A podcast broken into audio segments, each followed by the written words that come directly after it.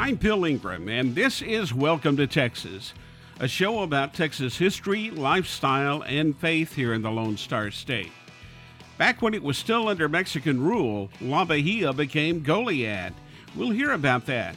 And I'll tell the story of my granddaughter and no more candy. Plus, we'll hear how it's best for all of us if we don't get what we deserve. That's all coming up on today's Welcome to Texas. Hope on Demand is a brand new mobile app where you can see videos, listen to podcasts, read blogs, and articles to help you grow in your faith. Download the mobile app now on iOS and Android. Just search for Hope on Demand.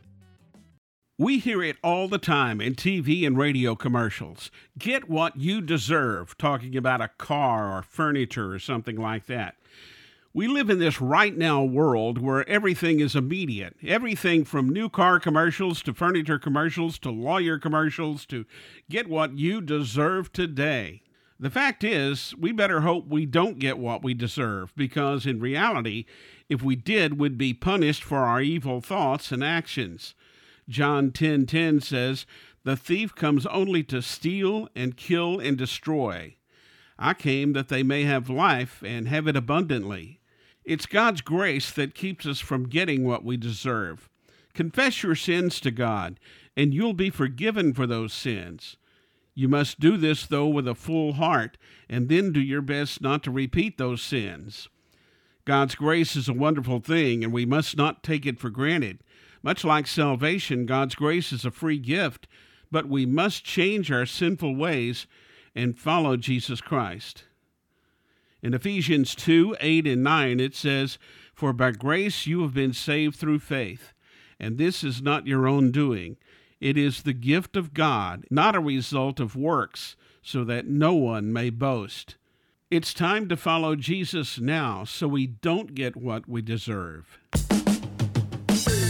Hope on Demand has a brand new podcast called The Art of Friendship.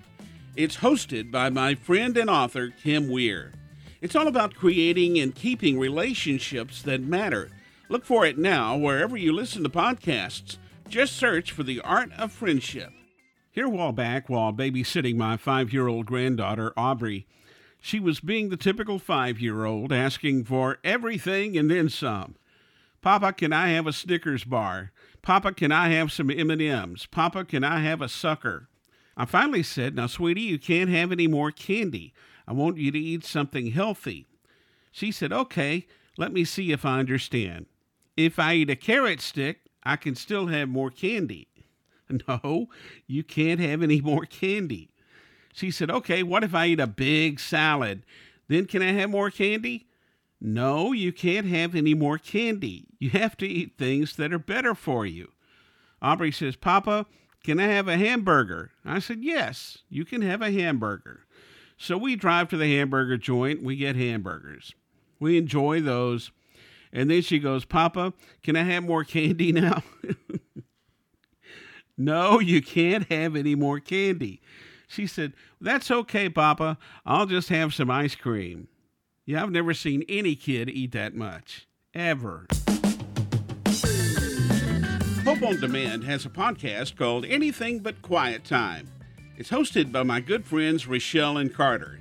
Each week, they have fun and insightful conversation about what they're learning in their quiet time. You can download it now wherever you listen to podcasts. Just search for anything but quiet time. The Mexican government issued a decree to officially change the name of La Bahia to Villa de Goliad in February of 1829.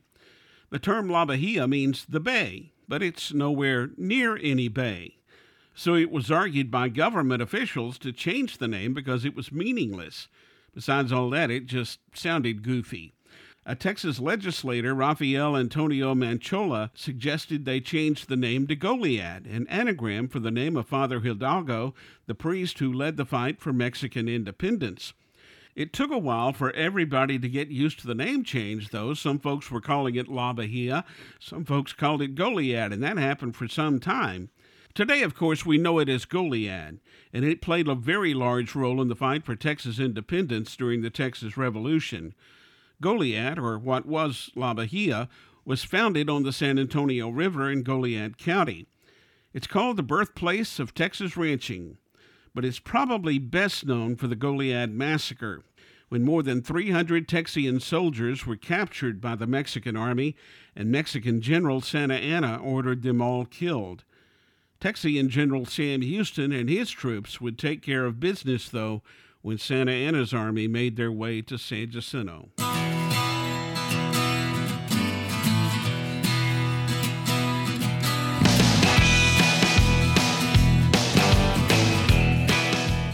Homeward bound to chow down the ground round. I'm Bill Ingram, and this has been Welcome to Texas, a show about Texas history, lifestyle, and faith here in the Lone Star State.